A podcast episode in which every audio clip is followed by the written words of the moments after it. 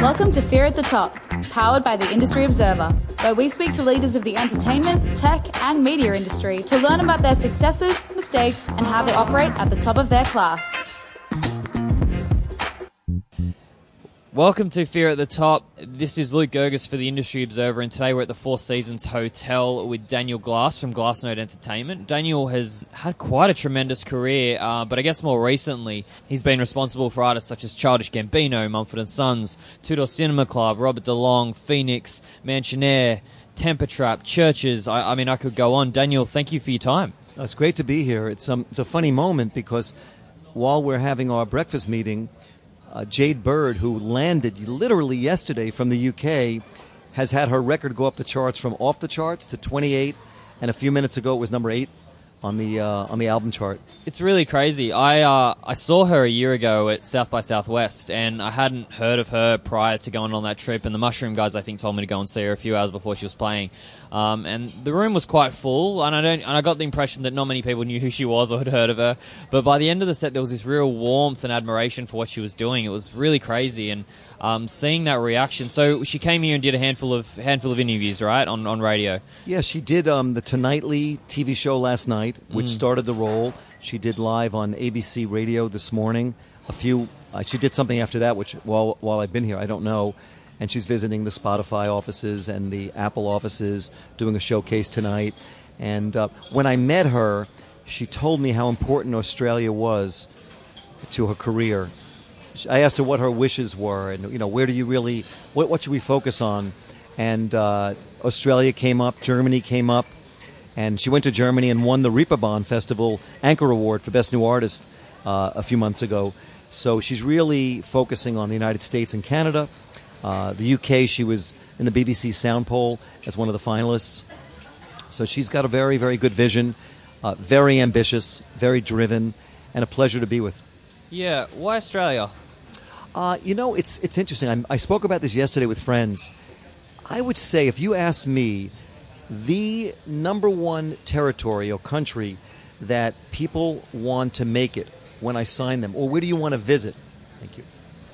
Australia comes up, and I think it's a combination of a few things: the uh, the distance, the beauty, seeing it in movies, seeing it in travel magazines, hearing about it from other artists who've made it, um, hearing about the loyalty that when you come here and work and bond, the benefits pay you. You know, uh, it just overflows with a hug. A big hug comes back to you. So I think a lot of that is said. It's an English-speaking country, so I think for UK artists and American artists, it comes up quite often. Um, I think people love listening. You know, we listen to Triple J online. It's one of the radio stations that people are, you know, stream worldwide and, and listen to. And then there's the the um, export of music over the years that has come from here. I personally have had a lot of, you know, interaction with, with Australian musicians and uh, and writers and producers. So I think it's that. And the other thing is people leave here and come back and, and fall in love. So whether you're visiting Sydney or Melbourne or going out to Byron Bay or talking about Queensland or talking about just, just the various adventures you have. I know the other day I met an artist and I begged them to go to Kangaroo Island on their downtime. And they went and they said it was the greatest place they've ever been in their life. And then the ability to be the gateway to New Zealand and the gateway to Asia while they're there. So all of those things, um, it's, a, it's a fun market. It's a beautiful market. And so, as a uh, label owner, publisher, how important is Australia as a territory commercially for you?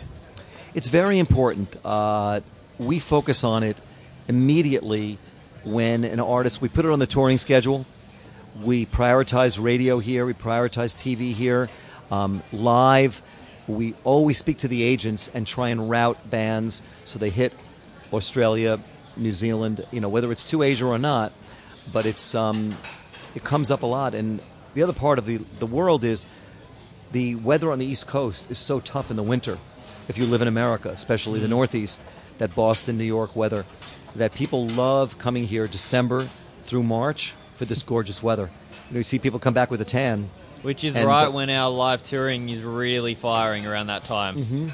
and the festivals. Yeah. You know, you know, one of the festivals that people love to get on is Laneway early. it's a sign of uh, you know I've made it. And the guy that curates it, Danny Rogers, does a great job. Um, so he spots talent, you know, really early. So I think Laneway is a, is a point. Sydney City Limits, Paul does a great job. Paul Piticco. So I think that's that. And um, there's other festivals here that are just great. Daniel, your resume is absolutely tremendous. Probably one of the best I've read. You started Glassnote Entertainment 11 years ago, but Yes. but take me back to when you first got into music. How did you get into it, and what was your hopes and dreams when you were a kid? Well, my hopes and dreams as a kid was to be a doctor. I wanted to be a pediatrician. And um, funny how life takes you. I think you and I have a lot in common in that we the, the forks in the road. You just go and, and have fun and just travel with it, whether it's marriage or relationships or school or occupations. I think you go to something that you enjoy. So I was um, in college and I DJ'd. I DJ'd on the radio station and I DJ'd in clubs. So that took me to a French club called Regine's, and that club was at the nexus of world music, uh, where, where I was getting as a DJ music from Brazil, music from Germany, Italy, Spain, you know, pure disco and dance music. So I was I was exposed to all this great music, and that formed my personality and earbuds and ear you know and, and my taste buds for music and my palate. So I was never really an American record executive. I still am not. I'm a world executive in that I always look for things outside. You look at our roster, you've got Phoenix from Versailles, Mansionair from Sydney. You know, I keep going and going with our roster. It's just, it's eclectic and unusual, but it's because I've empowered people to not look in New York and LA. They're wonderful, New York and LA, but there's plenty of people there looking. So the thing is to be open to the possibilities that something could work. We just recently signed a First Nation Indian from the west coast of Canada in a small town near Manitoba. And he's amazing. His name is William Prince. So if I wasn't in Canada, in Ottawa last year for the Juno Awards, I never would have heard about William Prince. But just by traveling and hearing things and you know the last few days eh, being here, just listening to music here, exciting stuff uh, that I'm about to hear on Saturday at Sydney Sydney Sydney Limits. So it's being open. But going back to your original question is I DJ'd at an international club which opened my eyes and ears and taste buds to the world of music and the possibilities. And it was mostly through the lens of disco and dance music. That got me in the studio to produce and, and mix records. And I met my father-in-law. He was coming to Regine's as a customer, Sam Weiss, and he had a very, very hot dance R&B label called Sam Records. And he allowed me to go in the studio, mix records, edit records, uh, disco mix records, whatever you call them in those days. And then I guess my career evolved and grew when I took it, it in my own control. I wanted to bring the music to radio. Not because I didn't trust anybody, because I had the passion. So I learned what to do with the record after it was done. I think many, many people never make it to the top in our business because they really don't understand promotion. They don't understand the ability to get music exposed. And every generation has a sweet spot. I came up in the era of, of, of radio. And from radio, it went to MTV, VH1, and BET around the world. You know, much music, various stations, Viva. And then it, it, it, it went into a, uh, a, a satellite situation. Then it went into an on demand situation. Then it went into Napster. And now we're in this burgeoning, explosive period, expansive period of the uh, Spotify, Apple, Deezer, Pandora uh, streaming generation. So nothing has changed as far as I'm concerned. Those are those are all called broadcast opportunities. They're all playlists. I never ever change my method of trying to get artists on playlists, whether it's Beats One Radio or Triple J. It's it's wonderful, talented people that deserve respect, that want to be want to be uh, uh, dealt with in a mature, sensible, uh, trustful way, where you play the music, you listen to them, get feedback, and then follow up with the artist coming in, whether it's to an interview or a show or a uh, or, or a session. So early on, I I moved from from my father-in-law's label Sam into Chrysalis, and at Chrysalis I did both. I did production, and I also did promotion and marketing, which was exciting, and it was an amazing era of uh, Huey Lewis and the News, Sinead O'Connor, the Waterboys, Billy Idol. Uh, it was just a, a great little company. One of the artists I met there, or two of the artists, were Australian. One was called the, the Divinyls, the other one was called Icehouse. and uh, it was my first real exposure because I, I didn't know INXS. They were huge. Um, Olivia Newton-John was doing well, but I got to meet the Divinyls and Icehouse, and we did really well. And they came over a lot. Both had very good management, and uh, it was fun. So that was my first exposure of what it's like, you know, for to, to break music from Australia all over the world, and it was cool. And um, so that's how I that's how I started, you know. And you mentioned there that you empower your team and your staff uh, to look outside of America. How much influence do you have over what's signed on the label? Do you, uh, is it true autonomy to your staff, or does everything have to go through you before it's before the ink's dried? Well, I'm the final decision on everything, and I think good businesses should be run that way. But there's a lot of input. There's a lot of leeway and freedom. Um, we recently signed a duet uh, a duo from England called Eider, female duo, and that came in through our managing director Liz Goodwin, uh, who was very passionate about it. But I wanted to see them live. I wanted to meet them. I wanted to hear that. I, I need to look them in the eye after I see them. First of all, they've got to be great live. They've got to transport me emotionally or musically somewhere. The litmus test to sign to our label is the live show. You've really got to transport us. Um, I, we are not a research driven company. We don't comb the waters for the hottest social media artist or the hottest um, selling artist in a certain territory, the hottest streaming. Art. To us, it's the songs and the emotional connection that we see or feel at their live show. And it could be four people in the audience, but we need to see that. So with Eider, uh, I went to see them live twice, met them, and I got their ambition, I got their vision, and that's when I said to Liz, "We got to do this." but she found them and uh, you know identified them, and then we had a committee, and it's uh, it skews very female our our, our talent committee. I, am not sure if that's by design or they're just the best people available, but um, turns out that our tastemakers are mostly female. Uh, in so our company, I was in again South by last year. I think there there was a venture capital firm there saying that they don't invest in any companies unless there is I can't remember the stat now, maybe 65% women on Really? the exec team. Really? Um, and they said that statistically, if there are women running the company, um, or at least have a significant influence over the company, actually it was 35%, sorry. Yeah. Um, they uh, they know statistically more likely to succeed. Wow. So I mean, you've got a very female exec heavy company. Yes. Was that was that a was that design or was that accident? I, you know, it's I'm thinking about it now because of the whole Me Too movement. But uh, to be honest, I just thought we'd hire the best people. Uh, Bianca, who runs our West Coast, she is, I think, the best person at licensing and sync in the business. Liz Goodwin is an amazing managing director in in uh, in the UK. Um, our publishing team, Jenna and Laura, are really talented, and I never looked at them as like we should hire some women, you know, to do this. It would look good, and um, we have the two biggest cities in America for radio are Los Angeles and New York. The two people who had a promotion there for us are both women uh, and great women. So I mean, I, I don't know uh, the answer to that. I have to really psychoanalyze myself, but I, I think it's because they're the best people. But we do skew. Um, I find it very weird when companies try and sign women, female artists, and it's seven men in the room. Like I, that, I don't get, and that happens a lot. I've spoken to women because I asked a, a, a female artist recently, "Why did you sign to that publishing company?" And she said very quiet, very very quickly. She said, "I connected with a woman at one of the publishing companies." I said, "What about the company that I recommended?" She said there was no women in the room, and the men were on their uh, smartphones the whole time, which didn't help. But I think um, you know one of my favorite publishers in the world is Caroline Elleray from Universal in the UK, and she publishes some of our biggest artists. She publishes Mumford and Sons, Church's daughter, Lawrence Taylor.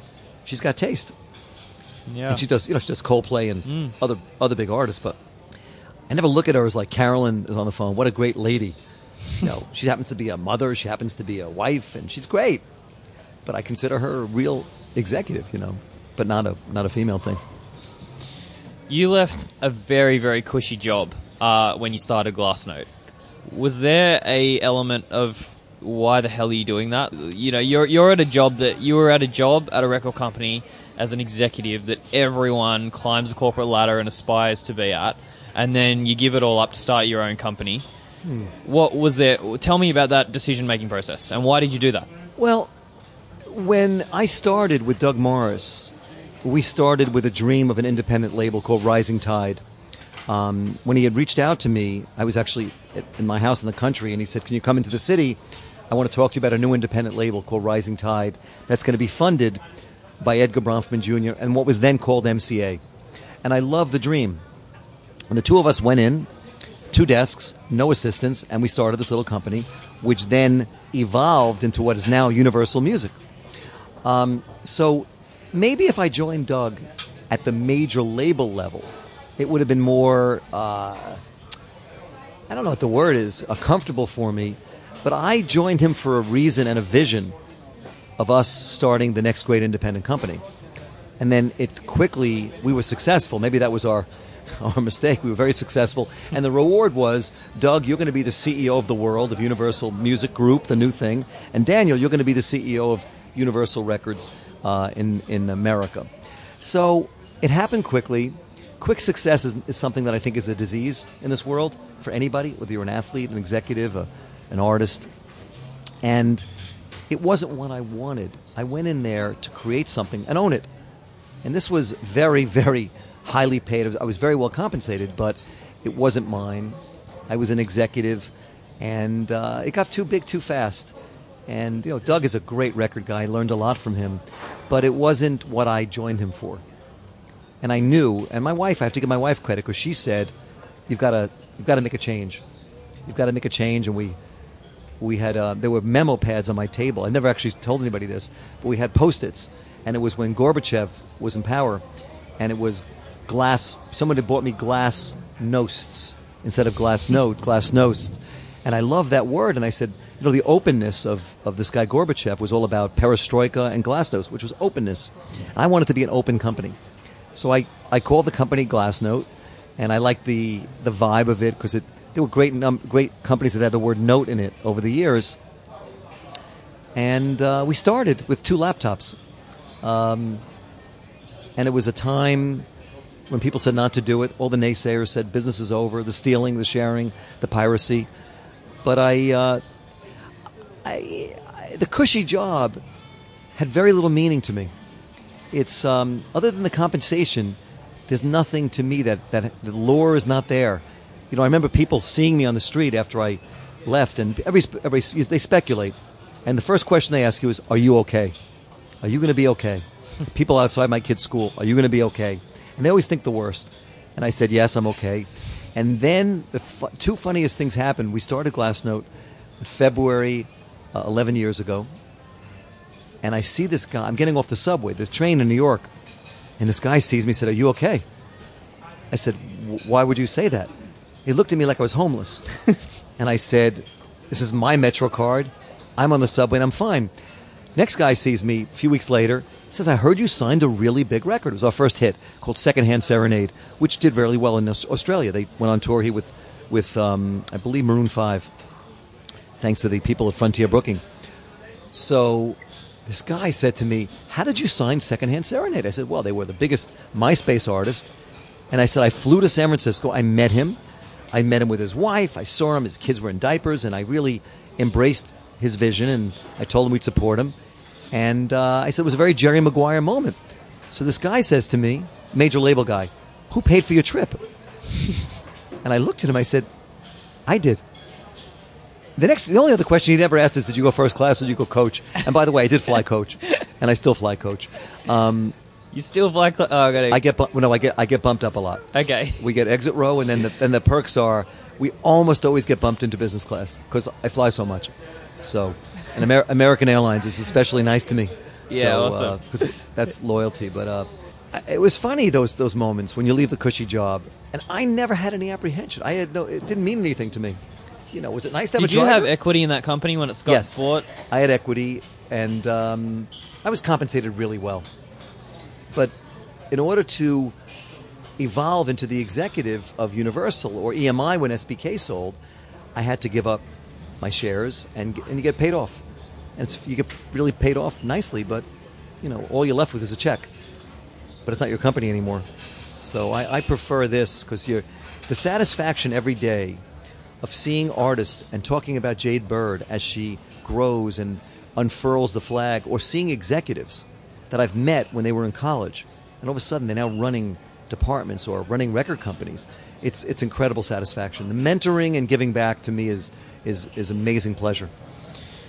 How many staff do you have at Glassnote now? It's about 35 people. 35. So you've gone from 2 to 35 in 11 years. Yeah, but there's other there's other people now in that we've gone into the management business. Mm-hmm. We've gone into a few joint ventures where we've now um, bought into companies and are supporting. Um, so it's two management companies, a recording studio in uh, and, and a label and a management company and a publishing company in Richmond, Virginia called Space Bomb, and um, so we have other things going on. Our publishing company's growing. So there's a few more people that are not in the 35, but it's um, the dream of the company was to create this umbrella where the cultures were, were the same, but the businesses were different. And I'm, I'm not that hands on in the other businesses, but uh, being in Australia for two days, everyone's talking about Starcrawler, this new rock band from LA. Everyone's talking about him. They want to book him. They want him here, here, there. And they're a young 17 and 18 year old rock band, and we manage them now. So we're not their label. They're on rough trade. Mm. They're on remote control here, and I'm meeting with them in Melbourne on Monday. So that's the great part of the business is that you never have a bad day when you're in business, because yes, it's great to have Mumford and Sons, but they could be off cycle. So then you have Starcrawler. Then your publishing company has the ODESZA record, which is not on our label, but our writer wrote the song. And Mansionair did the vocal and gets nominated for a Grammy. so that's the beauty of growth and a little bit of diversification and, and kind of broadening your, your company so it's not stuck on hit record after hit record. So it's a wonderful company. It's uh, And that's what I want to ask you about. So your it sounds like the biggest disappointment to the success of your last re- record company was that it grew way too quickly um, and eventually exited. So I'm I'm trying to work out what your strategy was to grow this company so it didn't. I mean, obviously with the with the roster, it has the opportunity to be five times as big. But you, it seems like you've made it a very uh, slow, steady growth, and I want to sort of understand that and what your strategy was behind it. the first thing everybody had to be nice. So that's the first caveat. Before they're talented, before mm. they're anything, one, the employee, the teammate, the manager, the artist has to be nice. If you're not getting invited to my house on a weekend to come over into the pool or to say hi, then I'd rather not be in business with you. So that was like something I said to Chris Scully, who's our general manager, the day we opened the door. Everyone's got to be nice. And we've dropped two artists who are lucrative and successful and prosperous and profitable. And we dropped them, and it was the greatest pleasure to tell them, there's the door. Hope we never see you again. Best of luck with your career. Because they weren't nice. Um, patience was really important to us. We didn't need to be the biggest record company. We wanted to be the best record company. We cared about patience. When we signed Phoenix, we knew there was a challenge. Here's a rock band from France, from Versailles, who had never really had a big hit. So we knew through patience. And we took a song called 1901, 58 weeks up the charts, all the way to platinum, all the way to the Grammys. And that, I think, told people about the, the uh, um, uh, sort of culture and, and type of attributes of our record company. I think that that record really told the story right there. It said a lot. It said we have patience, perseverance, tenacity. We have clout. Get them on the Grammys, and we win the Grammys. We get them on Saturday Night Live twice. Um, they were on every, you know, major television show from David Letterman to Jimmy Fallon. I, I said Saturday Night Live. They went on tour. They, they headlined the biggest stages of Coachella, to the Primavera, to uh, Lollapalooza, to you name it, Bonnaroo. So we did all the things we wanted to do with them, and they are an, they're wonderful people. We're friendlier with them than we've ever been. We they've all had you know wives and girlfriends and kids now, and I would say that band really represents. And I'm here to see them Saturday night at Sydney City Limits, where they headline at 9 p.m. So I think the um, we wanted to be great at what we did. Um, I don't think anyone else would have handled Childish Gambino the way we did in that three album trilogy cycle to grow. You know, when we met Donald, he was on a show called Community, putting out some mixtapes. And then if you look at his career in the last six years, there's a very credible recording artist there. And we're very proud of that job because that wasn't easy because he had so many other things in his life, you know, filming Star Wars and, and Atlanta and um, Lion King now. Even a bit of a stand-up career going for yes, a while. yes, yes. Yeah, we would leave. We would uh, we, we drove one night. He did recording one night, and then he said, "Oh, I got stand up tonight," and then he would go and film Community. You know, he's a he's a versatile Renaissance guy. So um, I think we're a different kind of company. Uh, People say we're alternative. It's a very common adjective of our company. I don't even know what that word means, to be honest. If it means different and left of center, then I like it. And maybe our job is to sign the left of center artists and move them to the center. Do I think Mansionair is left of center Australian artists? I think they're atmospheric. I think they're textured. They're layered. They're uh, intricate. And one day they could be amongst the greats if they work hard because they're talented. They've got to put the work in, and that's how you become Radiohead, and that's how you become Coldplay, and you become, you know, Phoenix. It's a lot of hard work, uh, but so far so good. They seem to be off to a fantastic start. It's a very meticulous, uh, detailed oriented strategy, um, which when you're at massive scale, you, you seem to lose that. You lose that ability to really focus in on every artist on your roster. But I mean, you're not a small company. How do you maintain that with every one of your staff globally and every one of your, your artists on your roster? How is Well, that? I, I travel constantly. I love being in the UK. I, it's my third trip to Australia at Glassnote uh, in the last few years. I care about this market. I go to Germany a lot. Um, I travel to Los Angeles, Nashville's, uh, Austin, Texas is somewhere we've met. Um, I think that's important. So I think being there for your team is important. I also think our respect for media is unparalleled at the indie level. A lot of our peer group, our competitors, have exquisite taste. They're very good at press. They're very good at licensing and sync. But we're more, we we do that really well, but we also care about old fashioned media like radio and TV and playlists. Uh, we're very aggressive. We're very upfront with that. We say it to you. We really like exposure for our artists. So it's something that's in, in you know inbred in all of our our personalities in the company. And there's really no titles in our company. Everybody has the ability to work Apple. Everybody's got the ability to go to Spotify in our company. Everybody's the ability to go to our, dist- our distribution partners. Um, it's an empowering thing, and I think it's it makes better executives. So um, it's a small company with tremendous focus. But as you learn, as you grow as a company, you realize people go down in cycle. So not every artist is putting a record out this year.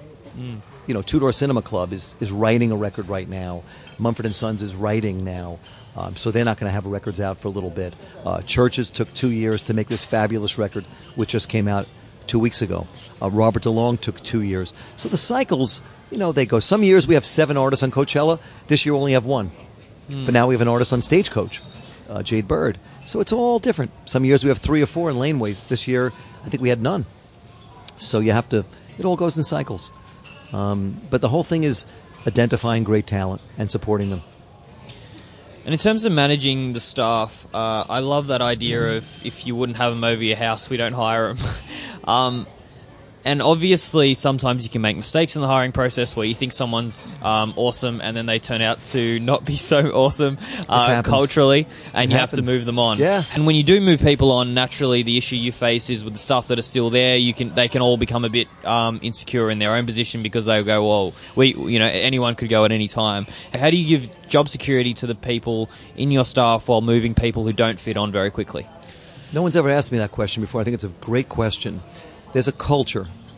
It's a family, first of all. If you come to Glassnote and spend a little time, you will see my wife and kids all the time at shows, ever it is. I treat it like a family because I blur that line often of the seven days of the week. I expect you to be available seven days a week. Not to come into the office, not to be at my beck and call, but when I want something answered on a Saturday or Sunday, I expect you to be there. I expect you to go to a festival. I expect you to do that. That is not something the major labels do. When someone doesn't fit, they stand out and you start feeling it amongst your people. Now, we recently had somebody move on from the company and we actually helped her get a great job. And I felt that she just wasn't the right person for the job. She was actually very, very nice.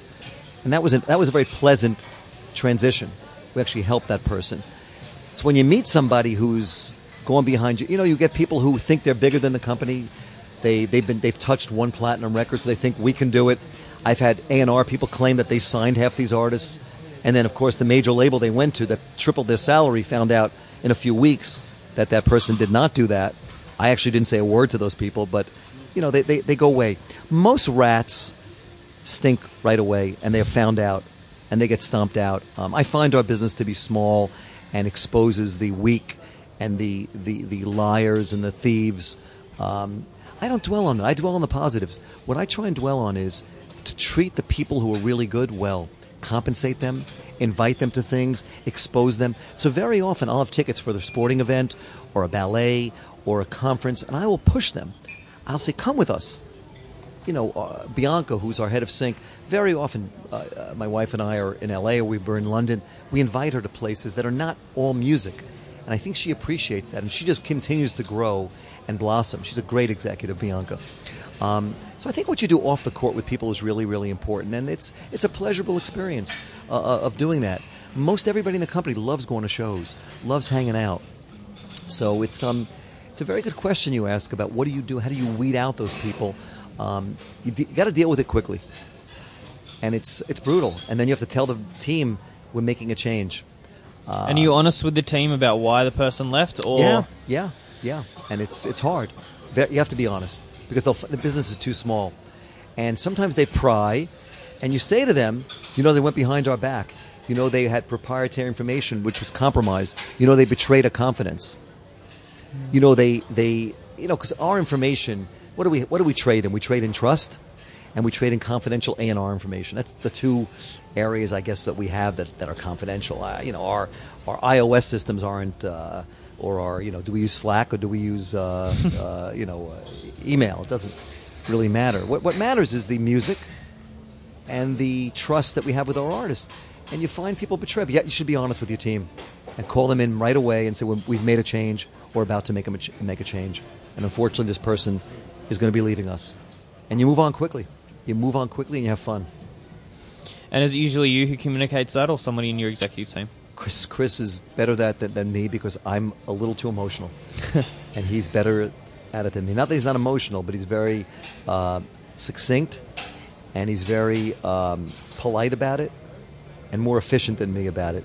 I get very caught up in it. I, I give people my soul. I mentor them to the part of taking them from one level to the next. I expect loyalty. I expect hard work. I expect trust in return. People leave. That's fine. Just do it openly. Do it where you talk to somebody and you know you get found out really quickly when you do it behind someone's back. Hmm. It's it's never failed. And I actually know it 99% of the time. I've known about it before they've told me. Because there are two kinds of people in our business: those who know and those who want to know. I just know. I never ask, "What'd you hear?" or "Did you hear what's his name's getting fired or getting hot?" Never. You'll hear me ask that. But I already know because you just you know. Are you the sole shareholder of the company? It's confidential, but I'm not. And I've, I've got a minor partner. So, I mean, no doubt you've built this um, enterprise, and it's you would have had a lot of people knocking on your door for a, a bit of a part equity buy or a, a complete buyout. What's your What's your exit strategy? What's your vision for where Where is this going to go? I don't. You know, all I think about is is really expanding the business now. I, I, I dwell on this little umbrella we have called Resolved is bringing more businesses in.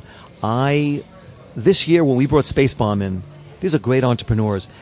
People think I'm betting on this artist or that recording studio. The artists are great. I'm betting on people. I'm betting on Matthew E. White and Ben Baldwin and Dean and, and, and guys like that. I'm betting on Peter Bauer in management and Jeff Newberger combining to start a very good management team. I don't think we've actually built enough of the company yet. When I look at the, my mentors and my role models at A&M Records and at Chrysalis Records and at Island Records and at Motown Records and people like that, I've got a long way to go. So no one's ever come around that can help me visualize that or enhance my vision. If somebody did, I'd be open to it. But all people want to do is give you a better distribution deal or give you a- access to cash, things like that. Those are nice when you're starting. But when you're in our position, you really want to sit down with partners that could expand your business. So I'm interested now in expanding the businesses with meeting entrepreneurs and go into business. Like when I was in France recently, I met these young kids that are managing artists. I want to be in business with them. They keep thinking, they keep sending me more music. I said, no, it's you I'm interested in. Because you may be Def Jam one day. You might be Island one day. You might be the two guys who started Chrysalis one day. You might be the two guys that started A&M. I want to be with you. And then we'll expand our company to add more promotion, more marketing, more more digital people. So that's what I focus on in, in my life is, is those. And I get frustrated when I miss one of those opportunities and some major label gives someone a check and gives them an office, and then you never hear from them again. Hmm. They get them in the bucket. So I, I think that's our next form of growth that we do that. I've watched Coran Capshaw build one of the biggest businesses in the world when he, you know, he built with what, what he did with Dave Matthews and then the ticketing business and the merch business and the management business and the record company. And he owns pieces of festivals. So we invested in a, uh, prom- uh, uh, a festival business in a few years ago. So we're, we're doing things like that on the side, um, but it all adds up to the experience where we could have more leverage for our artists and be have a seat in the room at the tables. So um, that's that's that's the strategy. It's really the growth of the company, which I think we have a long way to go. Your partners here in Australia is Mushroom. How did that relationship come about? They were a distributor. So, uh, Liberator is a record company within the Mushroom Group that Michael Gudinski heads up. I met Michael at Chrysalis Records. I'm an extremely loyal guy. It goes back to 1983 when I asked who handles our records in Australia, and they said, this guy, Michael Gudinski. And um, when we opened up the company, I only knew Michael. So Michael, I saw Michael at a um, at a Billy Joel concert. I think he's Billy Joel's promoter here, and I saw him at Billy Joel concert in Queens with my son, and he heard about Secondhand Serenade, and we went into business, and we've had 11 years of, of doing well, but it was that simple. So they're not our partners; they're a distributor, and they're doing a very good job, and they're all over Jade Bird this week, and Mansionair, and and uh, Phoenix. So uh, it's been a nice relationship um, here. But I know the other players in the market too. You know, Colin Daniels, I have a lot of respect for the remote control people. Uh, what George Ash does, what Nico does at Warner Brothers. You know, it's a very it's a very small industry here, and I've gotten to know people quite well. Uh, I'll be at Triple J meeting with them. I'll be meeting myself with the Spotify and Apple people. You know, I've gone lawn bowling with the Spotify team. la- My last trip here, I gave up a trip to Byron Bay to go lawn bowling with them for their annual day. I was the only outsider in, invited. Um, How are you at lawn bowls? I was better by the end of the day. Yeah. I was terrible in the beginning, but the view, oh, that view, what a view! Was- Couple questions before we finish up. I- I'd love to hear about your biggest mistake starting a business and what we can learn from that. I think the you know the mistakes I've made they seem like mistakes, but you know I'm a father of three children, and you think of missing your child's chess tournament or school play or my son's debate. My daughter was a cheerleader. My older son was a great baseball player, and I always think of what did I miss if I did this or did that? What did I miss in work? And the greatest satisfactions of my life have being there for my wife and my three children. Those are my greatest pleasures. And if I miss one of those things, that was a mistake. In business, I didn't show up once for an artist. I didn't get on the plane. I was exhausted. And I missed it, and I didn't sign her. And she was very successful. She won Grammys, this big worldwide artist. And it was mine to have. I just couldn't get on the plane. The only thing I think about now is by being home, maybe I had some amazing thing happen with my wife and kids, or maybe I spent a little bit more time with one of our artists that we do have, a child that we do have, an artist that trusts us and has given us their, their, uh, you know, the temporary custodian of, of their art. So that was that. Another record, I, I, you know, one of the mistakes I made is my dear friend Danny Rogers came in and played me the Gotye record, and I just overanalyzed it to a point where I talked myself out of it. My children were mad at me, my staff was mad at me, and I just talked myself out of one of the biggest hit records of the last 20 years. That, that was stupid. But again, as, and Danny and I have never been closer. Our families are dear friends. His three children, my three children, uh, our wives are friends. So, what can I tell you about that? I think he respects that I made a decision. And I don't think I would have had CHVRCHES and Mansionair if I didn't make that decision. So, it hurt. It hurts not to have, you know, a record like that. It hurt not to have that female artist that I didn't get on the plane. Those are mistakes. They were foolish. So, what's the learning from that? How do you not miss the next gotcha? I, you, you, I learned something uh, when I was at Chrysalis and I was ascending the ladder as an executive. They sent me to this school called the Wharton School, one of the three biz- best business schools in America. You know, Harvard Business School, I guess Wharton, and maybe uh, I don't even know what the third is. But it's it, there was a. Um, I walked in one morning to class, and there was a blackboard, and the chalk. The professor wrote, "Stop agonizing." That's all it said. and we sat down. It was a class of leaders and future leaders. And one of us raised our hands and said, What does that mean? And the point was make a decision. You flip a coin, head or tails, it actually does not make a, does not really matter what you decide, heads or tails. My son was a debate championship. He taught me that. Heads or tails, it doesn't really matter what you decide, pro or con. In that case, I love that record by Gotye. Hmm. I should have just jumped and said it's great. I started thinking about the live plot and the rest of the album and what it would mean, and that was a mistake. I should have stopped agonizing and made a quick decision. And the gut is when you feel good about something, you should go into it and do it. The signs were there. So that, that, that, that was an easy one. And I think that's a, a mistake that people make. They, they, they, they're too hard on themselves, they're too hard on decisions. Stop agonizing. Make a decision. Make a decision. Just go with it. It really doesn't matter in the end what single you have. The cream rises to the top. Daniel, that was tremendous. Thank you so much for your time. You're welcome. It was a lot of fun. Thank you.